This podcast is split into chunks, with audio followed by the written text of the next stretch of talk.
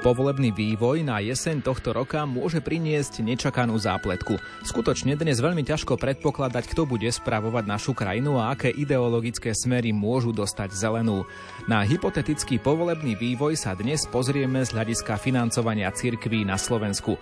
Niektoré politické strany totiž majú vo svojich programových tézach aj odluku cirkví od štátu. A ako sa na to pripravujú alebo nepripravujú dve najväčšie cirkvy na Slovensku a čo by prípadná odluka znamenala nielen pre cirkev, ale aj pre služby štátu v sociálnej, charitatívnej či vzdelávacej oblasti, kde je dnes cirkev dôležitým partnerom. To si dnes povieme v relácii zaostrené. Ak vás načrtnuté témy zaujímajú a počúvate nás naživo v pondelok 14. augusta, dostanete priestor aj na vaše otázky. Príjemné počúvanie praje Ivo Novák.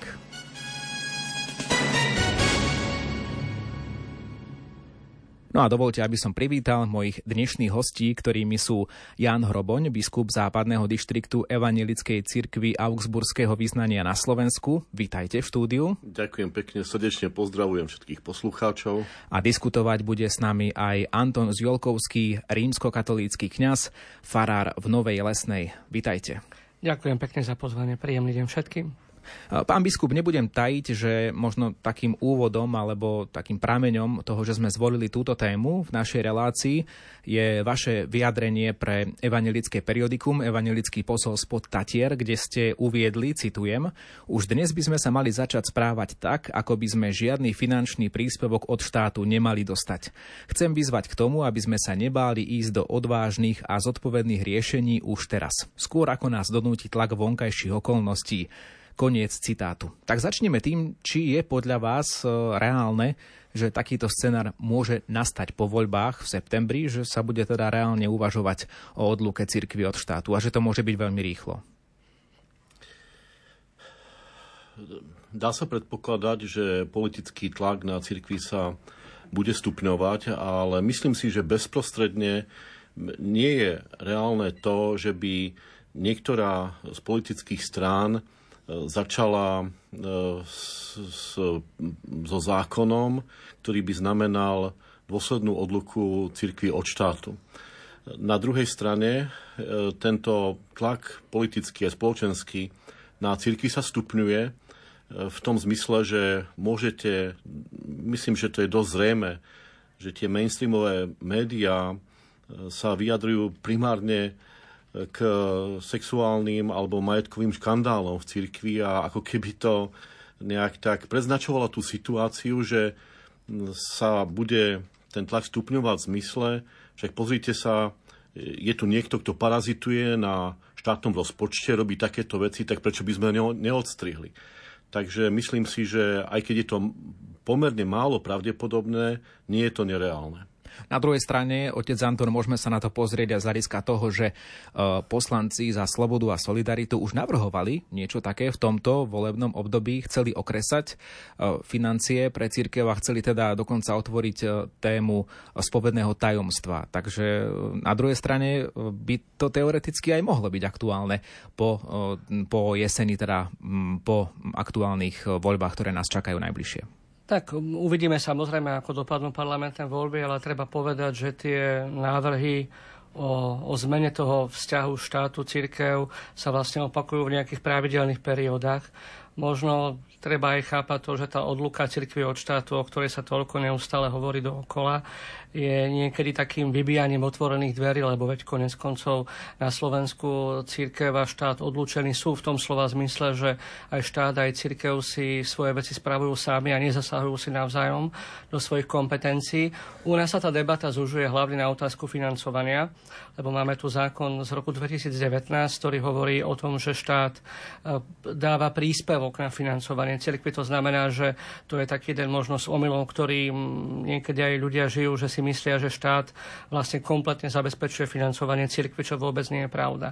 Ale myslím si, že tá debata dnes o odluke cirkvi od štátu sa troška posúva v tom zmysle, že nie iba, hovoríme nie iba o financovaní, lebo viete, otázka toho, ako bude nastavené financovanie a či sa nejakým spôsobom bude novelizovať ten zákon je jedna vec, ale ja mám obavy, že povedzme časť tých súčasných e, politických síl sa skôr usiluje o to, aby prehodnotili vôbec ten vzťah štátu a cirkvi ako nejaký koncept, ktorý bol doteraz. To znamená, toto by asi potom v praxi mohlo znamenať napríklad to, že by predsa len tie, tie cirkvy boli vytlačené z niektorých oblastí, kde dnes verejne pôsobia a to sa mi zdá byť ako väčší problém. Ale súhlasím s pánom biskupom v tom, že, že na teraz si nemyslím, že by to bola vec, ktorá je, ktorá je na spadnutie ale je pravdou, že keby teda niektorí politici mali, mali nejaké primerané zastúpenie a politický výtlak v parlamente, tak boli by ochotní ísť aj do nejakých drsnejších riešení vo vzťahu k cirkvám.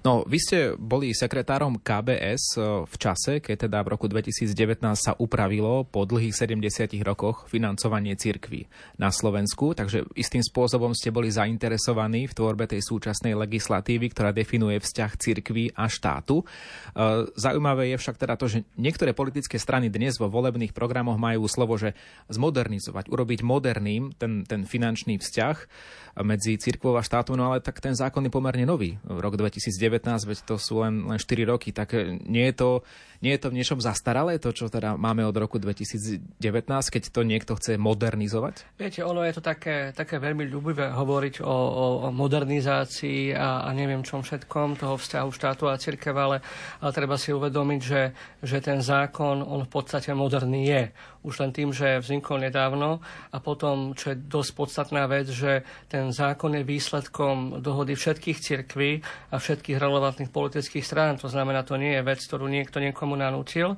A je to, je to výsledok nejakého konsenzu, lebo v tejto oblasti v podstate platí podľa mňa jedna zásada, že, že, že nie je možné e, vlastne cirkvám vnúcovať nejaký spôsob e, finančného, finančného usporiadania alebo vôbec nejakého financovania. To znamená, že ktokoľvek by sa pokúšal toto zmeniť, tak e, by sa musel s tými cirkvami nejako dohodnúť.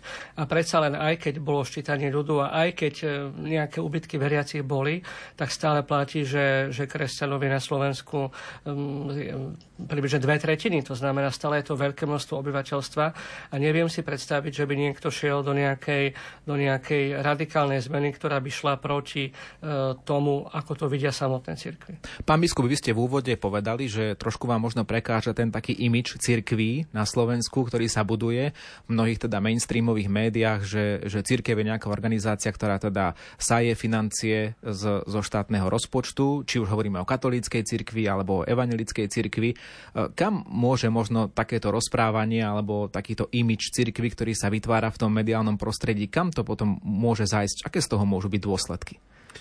Tak je to hypotetická otázka, ale podľa mňa ten trend je pomerne zreteľný, že to môže vyústiť do situácie, kedy e, proste ľudia e, si povedia, tak na čo my budeme podporovať cirkvy, ktoré proste tu sú nejakým problematickým elementom. E, takže možno to má tento zámer. Po druhej stránke treba vidieť to, že v takom tom dennom režime e, cirkvi ponúkajú množstvo programov charitatívnych, teda okrem tých bežných bohoslužobných záležitostí, charitatívnych programov, vzdelávacích. Teraz je letné obdobie, sú to tisícky táborov, ktoré sa dejú pre deti a ktoré formujú ich charakter, formujú ich mentálne zdravie. Takže pokiaľ spoločnosť akoby toto chce prehliadať a zdôrazňovať najmä tie negatívne stránky, tak tu musí byť nejaký zámer, ale hovorím, že toto sú asi veci e, v hypotetickej rovine. A vy v tom vašom vyjadrení, ktoré e, dostalo taký veľký ohlas aj mimo prostredia evangelickej cirkvi, ktoré som spomínal v úvode relácie, Hovoríte o odvážnych a zodpovedných riešeniach, ktoré je potrebné urobiť už teraz v Evangelickej cirkvi. Čo ste tým mysleli? Čo by to teda malo byť to také zodpovedné a odvážne riešenie? Je treba niečo zmeniť už teraz podľa vás, bez ohľadu na čo, čo sa stane vo voľbách? Treba povedať, že čo sa týka finančného transferu zo štátu, tak ten pokrýva zhruba štvrtinu nákladov, ktoré máme a primárne e, ide na mzdy duchovných a prevádzku ústredí. Takže keď som hovoril o tom, že už dnes sa treba správať tak, ako keby sme tento transfer nemali dostávať, tak ako sme už povedali v úvode, je to pomerne málo pravdepodobné, ale pokiaľ by sme to zobrali ako taký uh, v úvodzovkách realistický scénar, tak by sme museli ísť do úplne zásadných riešení v cirkvi. A jedno z tých zásad, za jedno z tých zásadných riešení považujem to, že by sme museli zásadným spôsobom zjednodušiť, e, zreformovať, zredukovať e, úrovne správy cirkvi. Pretože povedzme, ak máme teraz tri ústredia a nedokázali by sme ich finančne udržať, by sme museli počítať povedzme s dvoma alebo s jedným ústredím. Pokiaľ dnes dokážeme len vďaka tzv. fondu finančného zabezpečenia, na ktorý sa zbiera celá církev, zvýšiť oproti minimálnej mzde E, všetkým duchovným e, ich mzdu o 20% tak toto by zrejme e, už nebolo celkom reálne a museli by sme uvažovať povedzme o krátení úväzkov duchovných, ale to sú znova také veci, ktoré e, nepredpokladám, že by v blízkej budúcnosti museli nastať. Ale tým, ako sme už spomínali, že ten spoločenský a najmä politický tlak sa stupňuje, tak môže v určitom období prísť situácia, kedy ten transfer štátnych prostriedkov bude podstatne nižší. A na toto upozorňujem a k tomuto nejako aj, aj vyzývam našu církev, aby sa v tomto zmysle začala správať e, zodpovednejšie, aj keď treba povedať, že ten fond finančného zabezpečenia, ktorý vlastne, na ktorý sa zberajú církevné zbory z celej církvy, bol už prvým veľmi dobrým a odvážnym krokom, vďaka ktorému aj mnohí z tých duchovných, ktorí majú svoje rodiny oproti katolíckej cirkvi a povedzme, že niektoré sú aj viazdetné, by jednoducho e, tú situáciu finančne neutiahli a takto aspoň teda dostanú prostriedky, aby mohli e, dôstojne existovať. Ono treba povedať, že vlastne aj ten ten e, zákon, alebo teda vôbec rámcová zmluva medzi Slovenskou republikou a Svetou stolicou a potom aj paralelná zmluva medzi štátom a cirkvami vlastne predpokladá, že štát nejakým spôsobom bude napomáhať financovaniu cirkvy. To znamená, nehovorí sa o nejakej, o nejakej úplnej, úplnej odluke. A ono v podstate je to podľa mňa aj také prirodzené, že štát by mal nejakým spôsobom prispievať e, cirkvám, ktoré sú súčasťou tejto krajiny a pôsobia tu celé stáročia. E, myslím si, že na teraz asi ako sme, sme vraveli, že nehrozí, že by došlo k nejakej, k nejakej úplnej finančnej odluke štátu od cirkvi, ale treba povedať druhú vec, že keby sa to, nedaj Bože, v najhoršom prípade aj stalo, tak treba povedať, že e, minimálne v katolíckej cirkvi by sme si museli povedať, že nie sme na tú situáciu pripravení, lebo my nie sme pripravení dnes kompenzovať e, príjmy ktoré sú v podobe príspevku zo strany štátu a ktoré sa povedzme odzrkadľujú hlavne pri, pri, pri mzdách duchovných. Skrátka, nemáme na to vytvorené žiadne nejaké mechanizmy na to, aby sme to kompenzovali. A keby to prišlo zo na deň, bol by to naozaj veľký problém. Čiže, čiže toto, by, toto, toto by bola ťažká vec, keby sa stala. Ale myslím si, že aj keď hovoríme povedzme o, o stranách, ktoré sú liberálne a progresívne, ktoré sa o to usilujú, tak oni samozrejme, že aj keď tú tému otvárajú, tak hovoria o modernom financovaní. To znamená, ani oni sami nepočítajú s, povedzme, že s úplnou odlukou štátu od cirkvi v takom zmysle, že by cirkvi nedostávali nič. Len hovoria, že vznikne iný mechanizmus, ako by tie cirkvi nejaké peniaze dostať mohli. A tam sa hovorí najčastejšie o asignácii. Treba ale povedať ďalšiu vec, že z technického hľadiska asignácia je oveľa komplikovanejším riešením pre štát, ako, ako, ako je povedzme to, čo je teraz. Ale vysvetlíme poslucháčom ten pojem, možno aby predsa len všetci v tom mali jasno, čiže ide o nejaký, nejaké percent percentuálne? Asignácia vlastne znamená, je to niečo, je to podobný mechanizmus ako dnes, keď povedzme dávame, rozhodujeme o 2% pre neziskové organizácie. To znamená, že okrem tohto nejakého programu pre neziskovky by existovala možnosť poskytnúť nejaké percento nejakej, nejakej cirkvi, hej, ktorú označím nejakom danom priznaní. Áno, ale s tým, že by som to cítil, že tie Samozrejme, percentá no, som, mohol by som, som dal. to cítiť, nemusel by som to cítiť, závisí, ako by to bolo nastavené, lebo to môže byť daň navyše ale nemusí to byť daň. Môže to byť už z odvedenej dane, to znamená, že len daň, ktorú odvediem, niekto prerozdeli iným spôsobom, ale môže to byť urobené ako v Nemecku a to už je tá je tá cirkevná daň, to znamená, že dávam navyše. Hej, samozrejme, ako náhle by to bolo daň navyše, tak percento tých, ktorí by boli ochotní prispieť, by bolo asi nižšie. Ak by to bolo len prerozdelenie nejakej jestvujúcej dane, tak tam si viem predstaviť, že by to možno zafunkovalo, ale opäť má to všetko svoje ale, lebo viete, asignovať môžu len tí, ktorí zarábajú. Ktorí teda pracujú a vytvárajú nejakú, nejakú materiálnu hodnotu. Cirkvy sa primárne venujú hlavne dôchodcom a deťom a mládeži, ktorí príjmy nemajú. To znamená, oni asignovať nemôžu nič. To znamená, že čím menšia cirkev, tak tým viac by by vlastne utrpela újmu na tomto asignačnom modeli, lebo tým by bolo menej tých dospelých, ktorí by boli vôbec schopní niečo asignovať. Takže e, je to, má to skrátka veľa takých ale a treba sa nad tým zamyslieť. Mhm, pán biskup, vy sa asi tiež predpokladám zhodnete na tom, pretože keď sa pozrieme na to, či by vaši veriaci dokázali finančne podržať svojich duchovných aj ich rodiny v prípade evangelickej cirkvi vo, vo farnosti, ak by teda fungovalo nejaké prispievanie konkrétne, e, či už zdaní ľudí alebo nejakým takýmto spôsobom, bolo by to udržateľné, fungovalo by to? Bez štátneho transferu by naozaj tá redukcia činnosti našej cirkvi bola veľmi výrazná. Je fakt, že nechcem povedať signifikantné, ale určité percento cirkevných zborov by sa jednoducho muselo nejakým spôsobom pretransformovať, zlúčiť. A rovnako tak e, by toto postihlo aj e, diakoniu, ktorá takisto jej ústredie je závislé na, e, na, príspevkoch od, na príspevku od štátu. No a ešte mi prosím vás upresnite tú otázku. Áno, hovoril som o tom, či by to teda uh, sa dalo utiahnuť z toho nejakého asignačného modelu, ktorý naznačil otec Anton vo Závisí vašej cirkvi, či by, to, či by to fungovalo. To sa lebo... môžeme uh-huh. teraz len dohadovať, ako by to malo podobu. Ako už povedal brat Farár, tak je to vec, e, ktorá by, ktorú by sme nemuseli pocítiť, ak by to bolo z odvedených daní, alebo ktorá teda, ak by to bola teda nejaká priama čiastka, mohla priniesť problém. No a tu zase vidíme, povedzme, aj zo situácie, kedy niektorí naši evangelíci sa odsťahujú do Rakúska, kde teda je tento príspevok na e, chod cirkevného zboru povinný a je podstatne vyšší ako na Slovensku, tak jednoducho oni povedia, my toto prispievať nechceme, nám to za to nestojí a odhlasia sa vôbec z cirkvi. Teda doma sa povedzme ešte hlásia k našej cirkvi, ale tam už nie, pretože je to pre nich prekážka. Takže, ale hovorím, že toto je asi v takej rovine toho, akú formu by to malo a to my momentálne naozaj nevieme povedať.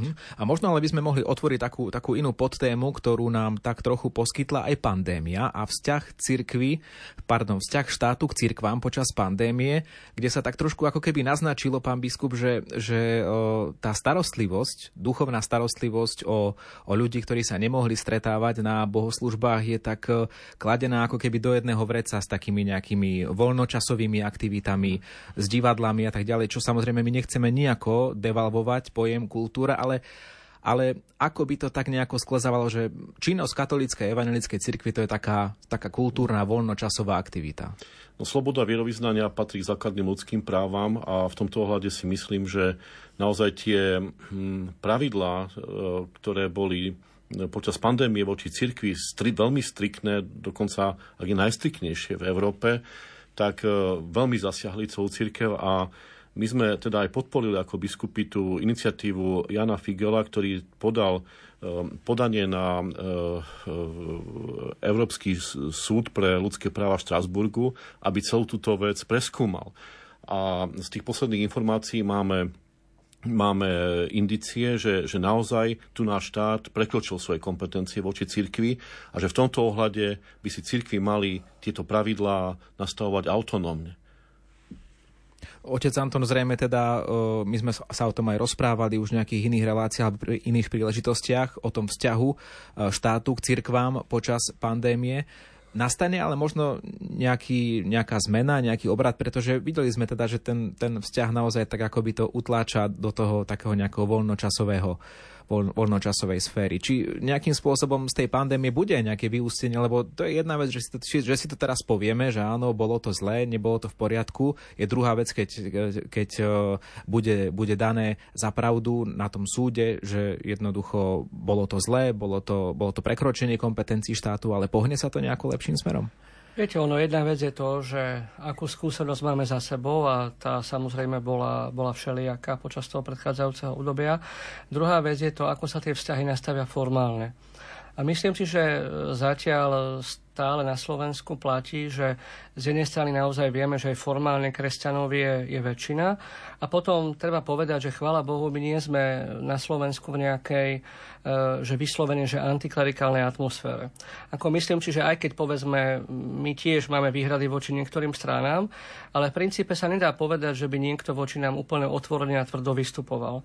To znamená, že ja poviem pravdu, že momentálne neočakávam E, nejaké, nejaké zásadné posuny v tom vzťahu štátu a cirkvi. Konec koncov sú tu aj nejaké dokumenty, je tu rámcová zmluva, keď hovorím o katolíckej cirkvi, je tu zmluva so štátom a cirkvami. To znamená, že tie veci sú nejako nastavené ja neočakávam, že by malo dôjsť k nejakým e, väčším zmenám.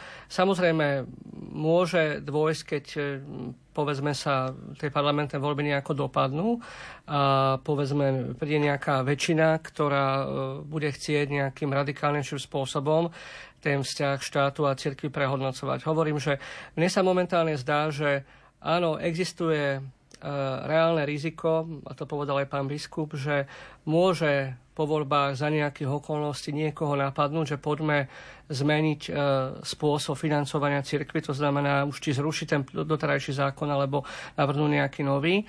To je tá, by som povedal, menej radikálna forma, kde dokonca si viem predstaviť, že by sme to za nejakých okolností možno aj, možno aj uhrali. A potom, je tu, a potom je tu tá forma, ktorá je radikálnejšia a z tej obavy väčšie a to je práve tá forma odluky štátu a od cirkvi, ktorá neznamená iba ukrieštenie financií, ale vlastne znamená fakticky to, že, že cirkvy môžu byť um, systematicky um, vytlačené z toho verejného priestoru, napríklad v oblasti vzdelávania alebo, alebo povedzme v nejakej inej téme. Hej. Čiže tam to riziko je väčšie a treba povedať, že, že s nástupom povedzme aj, aj takého toho progresívneho politického prúdu, áno, sú tam aj politici, ktorí si predstavujú ten vzťah štátu a cirkvi práve takto.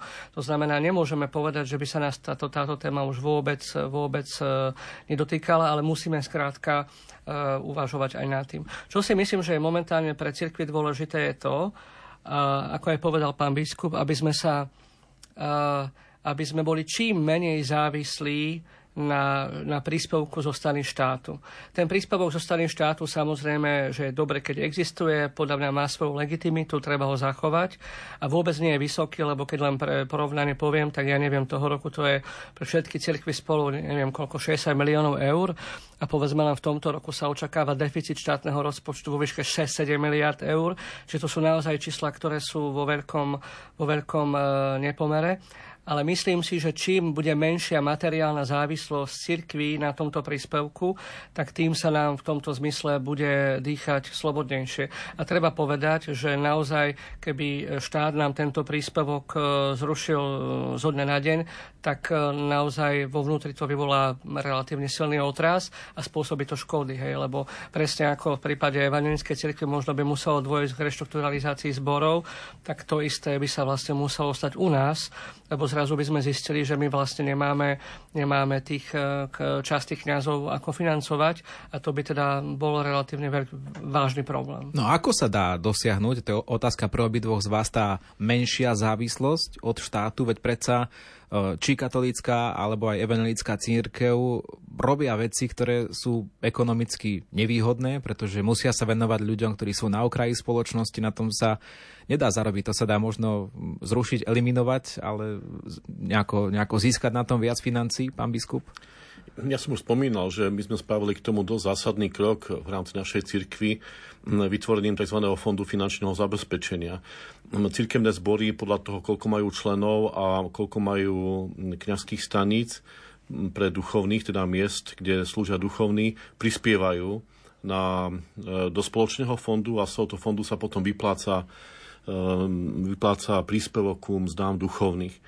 Ehm, nejedná sa o veľké čísla. Ehm, vychádza to prakticky tak, že na jedného člena cirkvi je to približne tých 7-8 eur navyše, ale my za členov cirkvi rátame teda aj nemluvňatka pokrstené a ako už aj brat Farar povedal, že je veľa formálnych členov cirkvi, ktorí e, si tieto príspevky ani neplatia a namiesto nich e, e, zaplatia starí rodičia tí povedzme platia svoje deti a vnúčata, takže z tých 8 eur je nakoniec povedzme 100 alebo 150 a to už je niečo, čo cítia aj v našich zboroch a rodinách. Takže vyvolalo to veľkú vlnu kritiky a neúvole z počiatku, ale Zase pozitívny efekt bol v tom, že ako keby takéto mentálne nastavenie k darcovstvu sa pomaličky posúvalo ďalej a ľudia sú stále otvorenejší tomuto konceptu, lebo vidia, že to prináša praktické ovocie v tom, že e, sú aj naši kňazi a ich rodiny finančne lepšie zabezpečení a že vlastne aj celá církev potom z toho profituje. Takže my by sme museli ísť touto cestou aj navyšovania tohoto, my to voláme církevný príspevok, ale v podstate je to niečo akoby také členské, to je aj rozdiel, myslím, oproti katolíckej cirkvi, že vy vlastne takéto niečo nemáte, ale my historicky ehm, túto záležitosť máme vlastne mm, už neviem koľko ehm, dozadu, ale sú to 10 ročia skutočne. A je zaujímavé, že keď v roku 1948 prevzala moc komunistická strana, tak už vtedy upozorňovali naši duchovní spolu s biskupmi, že môže e, nastať situácia, keď aj momentálne ponúkajú e, príspevok od štátu na mzdy duchovných a prevádzku ústredí, že toto sa niekedy zastaví a príde situácia, kedy sa ľudia zbavia tej zodpovednosti prispievať k cirkvi a upozorňovali, že prispievať na chod cirkvi je nielen povinnosť, ale právo členov cirkvi. Takže keď e, človek presane vníma túto vec ako právo, že podporuje niečo, čo je veľmi dobré a veľmi užitočné a stratí tú zodpovednosť za prispievanie finančné do cirkvi, tak církev, cirkvi sa podlomia nohy. No a to sa stalo práve teraz, navýšovaním minimálnej mzdy a vlastne sa tu roztvárajú tie nožnice medzi tými požiadavkami na mzdy a medzi tým, čo dostaneme reálne od štátu a my jednoducho e, túto veľkú medzeru len s veľkými ťažkosťami vďaka tomu Fondu finančného zabezpečenia vieme vykrývať. Takže toto cesto by sme museli ísť aj nejako do budúcnosti, ale keby teda sme ten finančný transfer zo štátu stratili, tak bude naozaj, to bude mať veľmi citeľný dopad na chod cirkvi. Otec Anton, tak v katolíckej cirkvi by to ako mohlo vyzerať e, to, že teda chce byť čo najviac nezávislá od tej finančnej podpory štátu? Viete, ono, ono to, je, to musí byť celá, celá nástup, postupnosť nejakých krokov, to je prvá vec, lebo to nejde iba o nejaký jeden prvok, e, ale to musí byť celá mozaika. A druhá vec je tá, že v cirkvách, podobne ako evangelikov aj u nás platí, že, že vlastne musia, sa do, musia s tou dohodou súhlasiť všetci. To znamená, to nemôže byť ako keby dohoda, alebo teda, že niekto niečo vytvorí a ostatní to musia prijať. To znamená, že v našom prípade E, sa musia dohodu napríklad všetci biskupy rímskatolíckej cirkvi, lebo to, ako by ten model nejakého financovania e, vlastne sa uplatňoval, by sa musel uplatňovať na území všetkých dieces. A podobne to isté grecko-katolická cirkev. Treba povedať, že, že to, čo podľa mňa najviac trápi aj našich otcov biskupov, je práve otázka otázka finančného zabezpečenia duchovných, to znamená, keď hovoríme o nejakých plátoch. A treba celkom objektívne povedať, že keď sa aj pripravoval zákon o financovaní cirkvy, ktorý platí dnes, tak um, nikto nepočítal s tým, že v takej extrémnej podobe niekoľko rokov po, po, po sebe pôjde nahor minimálna mzda lebo stalo sa presne to, že potom podľa vzorca, ktorý v tom zákone existoval, tak zrazu sa prišlo na to, že ten príjem zo strany štátu, aj keď rátal s kompenzáciami, ale vzhľadom ku výške minimálnej mzdy sa ukázali tie kompenzácie ako nedostatočné. A, dnes sme práve v takej polohe, že biskupstva tak u nás, ako aj, ako aj u evanielikov alebo aj v iných cirkvách, vlastne všetci zápasíme s tým, že čo s touto situáciou, ako ju, ako ju vyriešiť, lebo každý má nárok na minimálnu mzdu. A celá táto vec vlastne potom automaticky e, vlastne e, vytvára, e, také by som povedal, potúbie uvažovania, že áno, musíme si uvedomiť, že, že mali by sme vytvoriť také vnútorné prostredie, aby sme boli čím menej závislí na tom štátnom príspevku, lebo aj keď momentálne máme na neho právny nárok, tak on je vlastne neistý a zďaleka nepokrýva tie potreby, ktoré momentálne, momentálne existujú. To ale potom znamená, tak povediac, urobiť ako keby veľkú zmenu. E, v prípade katolíckej cirkvi to znamená, že naozaj e, oveľa viac viesť e, veriacich k zodpovednosti a, a k tomu, že teda áno, že oni nejakým spôsobom musia prispieť napríklad na, na, na, na, na nejaký plat toho kňaza. Hej. Čiže ale to je opäť, je to vec, ktorá je, je komplikovaná, musela by to byť dohoda všetkých, lebo neviem si predstaviť, že by takéto niečo uh, urobil iba jeden z biskupov a ostatní by na to buď nereagovali alebo reagovali málo. To znamená, že v tomto je, v tomto je to komplikované, že musí vzniknúť nový systém, ktorý všetko toto zohľadní a všetci s ním budú súhlasiť, lebo, lebo od toho, ako ten systém bude fungovať, vlastne bude závisieť aj to, akým spôsobom sa môže alebo má prerozdeľovať ten príspevok zo stanu štátu. Lebo predpokladám, že ten príspevok v nejakej miere zostane. Možno bude nižší, možno bude vyšší, nikto nevie, ale v každom prípade zostane a to tiež potrebuje nejaký nový kľúč, ktorý, ktorý sa vytvorí. Treba povedať ešte pre korektnosť jednu vec, že po platnosti zákona mm, z roku 2019 minimálne v katolíckej cirkvi to zostalo tak, že e, zostali, zostali isté mechanizmy alebo, alebo model prerozdeľovania peňazí, ktorý bol dohodnutý predtým. To znamená, aj keď sa podmienky zmenili novým zákonom, ale biskupstva dostávajú e, v rovnakom pomere nejaký balík peňazí, povedzme, z toho príspevku zo štátneho rozpočtu, ako to bolo predtým. A vlastne to bolo povedané, že toto zostane dovtedy, kým nevznikne nejaká nová dohoda, lebo tým, že sú nové podmienky, tak nová dohoda je vlastne potrebná. Čiže ono je to naozaj celý, celý e, komplex takých vecí a nie je to nemožné, dá sa to vyriešiť, ale potrebuje to, povedal by som, aj, aj viac také efektívnejšej práce a hlavne musí to byť e, iniciatíva z hora a, a teda nejaká dohoda tých, ktorých sa to hlavne týka, lebo oni sú tí, ktorí potom tie peniaze budú prerozdeľovať. Hm, ďakujeme za vysvetlenie. Hovorí rímskokatolický kňaz Anton Zjolkovský, farár v Novej Lesnej a našim hostom je tiež Jan Hroboň, biskup západného dištriktu Evangelickej cirkvi Augsburského význania na Slovensku.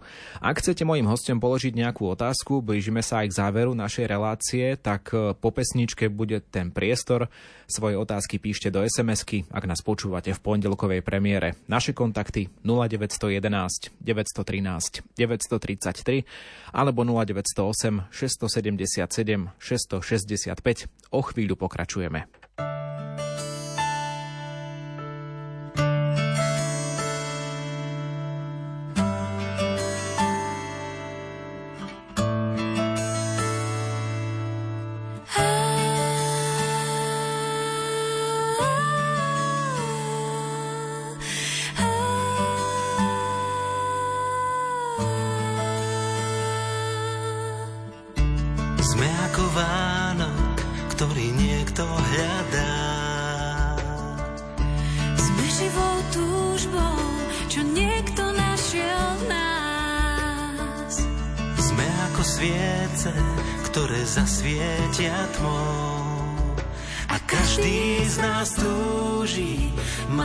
lásku pred sebou.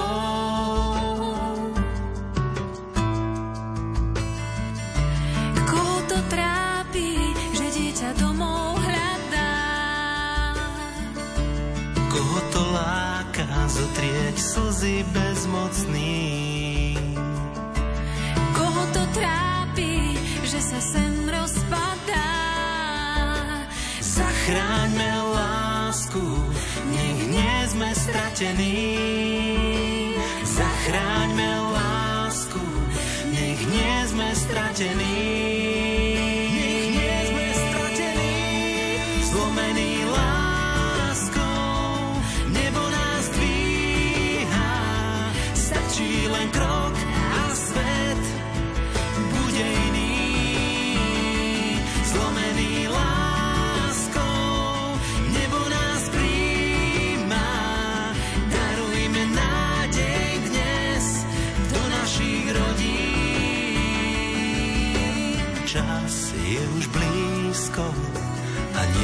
niečo v nás. Dáva nám cítiť ten tichý pláč. Sám, hoci slabý, no nás je viac. Spojme sa v láske, nech nádej môže rásť. Spojme sa v láske, nech nádej môže rásť.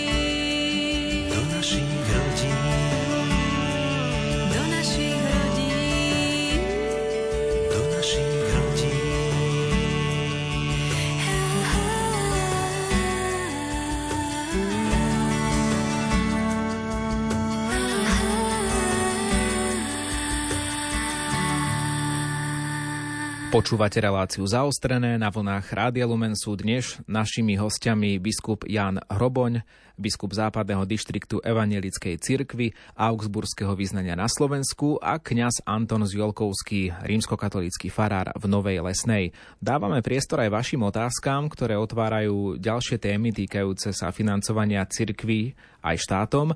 A poslucháč alebo poslucháčka nám píše Charita, a hospic suplujú štátnu službu v sociálnej sfére. Ponovom by to spadlo do štátnej sféry, kam to aj patrí, len teraz to zastupujú cirkvy. Takže to je možno otázka, ktorá sa týka toho takého sociálneho zabezpečenia, pretože ľudia vidia, že je tu nejaké zariadenie, povedzme e, zariadenie katolíckej cirkvi, katolíckej charity alebo evangelickej diakonie, ktoré slúži, ktoré slúži ľuďom a jednoduchá otázka, keby došlo k niečomu takému, ako je nejaká odlúka cirkvi od štátu alebo zmena financovania, čo s takýmito zariadeniami, čo by sa dialo? Treba povedať, že uh v, tej, v týchto oblastiach, sociálna oblasť alebo školská oblasť, by veľmi pravdepodobne toto pod tú odluku cirkvi štátu nespadalo, lebo treba povedať, že sociálne zariadenia sú financované podľa zákona o sociálnych službách. Bez ohľadu na zriadovateľa alebo školy, hej, sú podľa školského zákona. To znamená, toto by sa toho vôbec nemuselo, nemuselo týkať. Čiže ak hospic je, hoci je zriadený cirkvou, ale, ale teda má zmluvu so zdravotnou poisťovňou, tak si nemyslím, že by toto spôsobovalo nejaké problémy. Skôr je to možno to, čo už povedal aj, pán biskup, dajme tomu evangelická diakona, diakonia, Slovenská katolická charita, kde existuje E, nejaký príspevok zo strany štátu na réžiu týchto zariadení, tak tam si viem predstaviť, že, že problém by vzniknúť mohol a možno by to znamenalo aj obmedzenie nejakých služieb. No, v našom prípade by sa to určite dotklo ústredia Evangelickej diakonie, čo je druhá najväčšia charitatívna organizácia na Slovensku. Museli by sme to nejak dotovať z vlastných prostriedkov, pretože diakonia potrebuje nejaké svoje koordinovanie, vedenie ale ako už bolo povedané, že ostatné strediska evangelickej diakonie sú financované e, v súvislosti so zákonom o sociálnych službách, takže ich by sa to až v takejto miere bezprostredne nedotklo. Druhá vec je ale tá, že aj v rámci cirkvi prebieha rád e, záležitostí, ktoré sú spojené s, s charitou, ako vzdelávanie a semináre, konferencie. Mnohé zbory majú svojich vlastných um, charitatívnych pracovníkov, ktorí navštevujú ľudí, pomáhajú im. Sú ľudia, ktorí organizujú podujatia pre deti, mládež, rôzne tábory, hudobné festivaly a tak ďalej. Takže ak by sme nemali prostriedky zo štátu, tak týchto podujatí by sa to dotklo v tom zmysle, že by sa museli zredukovať asi na nejakú finančne priateľnú záležitosť, aj keď treba povedať, že do veľkej miery alebo do podstatnej miere túto činnosť vykonávajú dobrovoľníci. Ak sa Viete, chcete... po druhé, ešte chcem asi povedať to, že po, te, po druhej stránke tento tlak, e, finančný tlak e, na církev je aj dobrý aby si ľudia viacej uvedomili, čo pre nich církev znamená, čo pre nich znamenajú duchovné hodnoty, prečo veria v Boha, prečo chcú patriť do církvy a adekvátne k tomu, aby pochopili, aj čo týka darcovstva, že to nie je len nejaká vynútená záležitosť, že teda som členom cirkvi, tak ju musím podporovať, ale že ja som súčasťou niečoho, čo má svoju veľkú cenu, čo je Božie kráľovstvo, ktoré je to najväčšie kráľovstvo, najbohatšie, najvplyvnejšie a že ja mám privilegium svojim vkladom prispievať pretože patrím do tohoto kráľovstva, aj prispieva, tak aby ono ráslo. Takže po tejto stránke si myslím, celý tento tlak pôsobí aj pozitívne na církev v tom zmysle, že sa akoby tak stupňuje to uvedomenie, áno, e, je môjim právom církev podporovať, nielen povinnosťou. Ono to je možno taká výborná téma, čo spomenul pán biskup, lebo tá téma spolu zodpovednosti Ehm, myslím si, že mala by sa dostať znova na pretras. Treba povedať, že aj, aj vlastne pred nástupom komunizmu, ehm, veď e, farnosti biskup zriadoval iba vtedy, keď mal istotu, že, že tá farnosť bude ekonomicky sebestačná. To znamená, tí obyvateľia obce museli dať záruku, že sú schopní zabezpečiť e, režiu kostola a fári a postarať, postarať sa o živobytie svojho farára. Hej, to znamená, tam boli jasné pravidla. Keby sme sa v tejto logike a v tejto spolu zodpovednosti vrátili k týmto pravidlám, tak by sme vlastne sa nemuseli báť o, o budúcnosť. A v tomto zmysle súhlasím s tým, čo bolo povedané, že možno aj ten tlak, ktorý momentálne existuje, môže mnohých, tak povediať, podnetiť tomu, aby uvažovali nad tým, že prečo vlastne sú súčasťou cirkvy a aby teraz si boli aj vedomi toho, že, že je potrebná aj nejaká spoluzodpovednosť aj za, to, za tú komunitu, aj za materiálne dobrá, ktoré sú s tým spojené, lebo len vďaka ním sa môže vykonávať tá pastoračná aktivita. Ešte avizo pre našich poslucháčov, ak by chceli položiť vám nejakú otázku, tak posledná šanca poslať SMS-ku 0911 913 933 alebo 0908 677 665. No ale z času na čas sa tak jednotlivo možno nejaký kňaz ozve, alebo jednotlivo aj u vás nejaký duchovný, pán biskup sa ozve, že, že však ono odluka cirkvi od štátu nie je nejaký strašiak, veď e, nech to nastane a bude to taká veľká výzva pre církev a, a bude to šanca na také nejaké nové cestičky, nový model fungovania, že to nebrať ako hrozbu. Ako by ste okomentovali možno takéto Aj v dnešnej dobe sú cirkvy, ktoré fungujú už nezávisle na štátnom rozpočte. Napríklad cirkve adventistov 7. dňa tá nepoberá žiadne príspevky a všetko si hľadia vo vlastnej režii, takže vidíme, že aj v ekonomickom prostredí Slovenska je niečo také možné. V každom prípade by to bol filter pre cirkev, kde by sa prefiltrovalo to, čo e, je životaschopné a čo nie. A čo je zdravé, to zostane a udrží sa.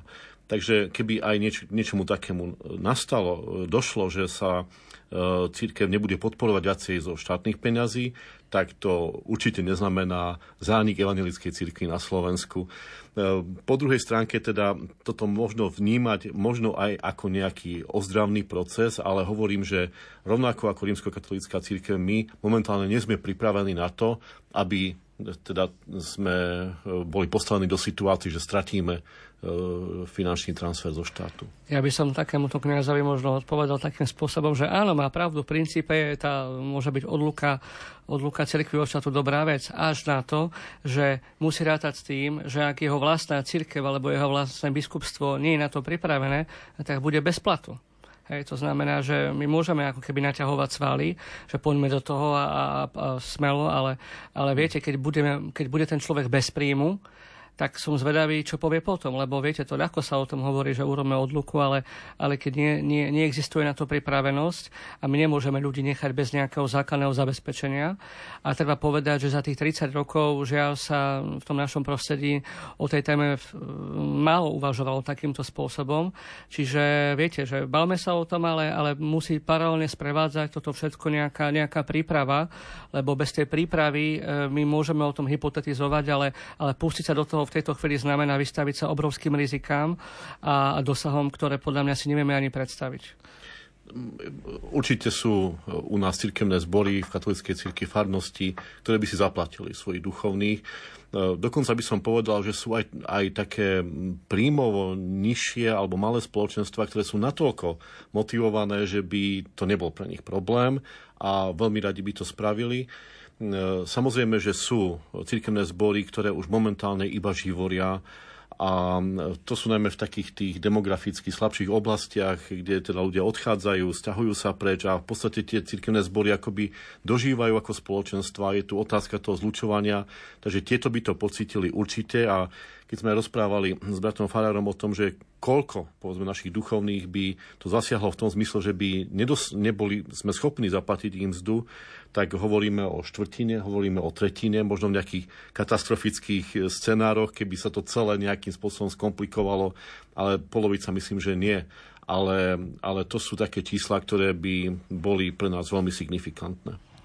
Máme ešte jeden taký odkaz od poslucháčky. Nemám otázku, ale chcem len poukázať na rôzne zbierky v slovenských kostoloch medzi veriacimi, ktoré prebiehajú a sú vyhlásované katolíckou církvou. Nie sú to malé sumy, ide teda o zbierky na, ako reakcie na rôzne živelné pohromy alebo niečo také. A štát nikdy, aspoň som nepočula, že by vyzdvihol túto pomoc.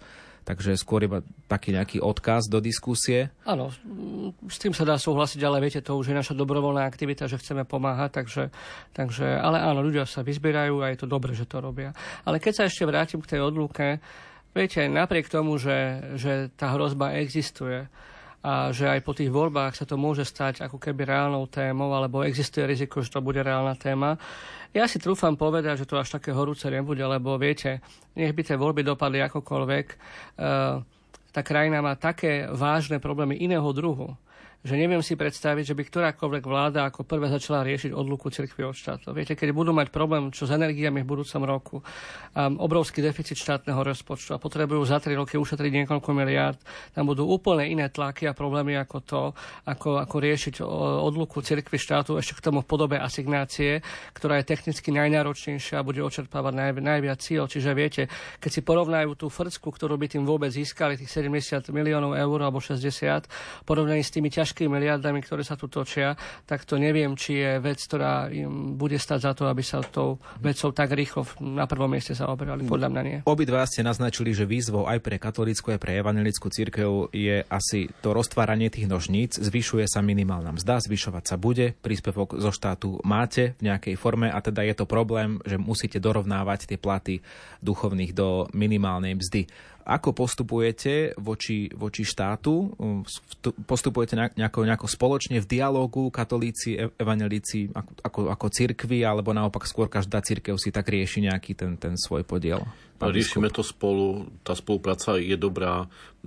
Priznám sa, že ja nie som kompetentný, to skôr tu na brat Farár bude vedieť, pretože ja som dištriktuálny biskup a mám na starosti predovšetkým tu tie personálne záležitosti v cirkvi ale už aj z tých málo stretnutí, ktoré som ja absolvoval s predstaviteľmi e, katolíckej cirkvi, tak tu nás skutočne môžem povedať, že ťaháme za jeden koniec, že si rozumieme a spolupracujeme a je to veľmi dobré a vážim si to, že dokážeme v tejto oblasti dobre spolupracovať.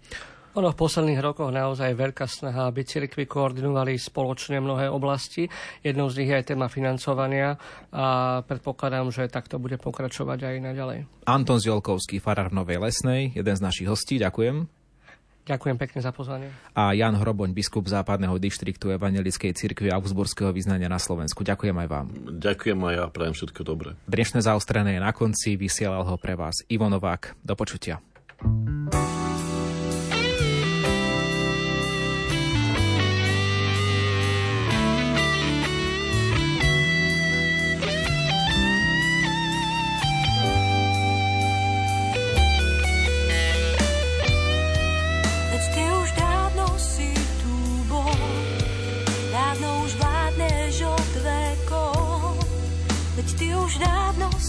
si o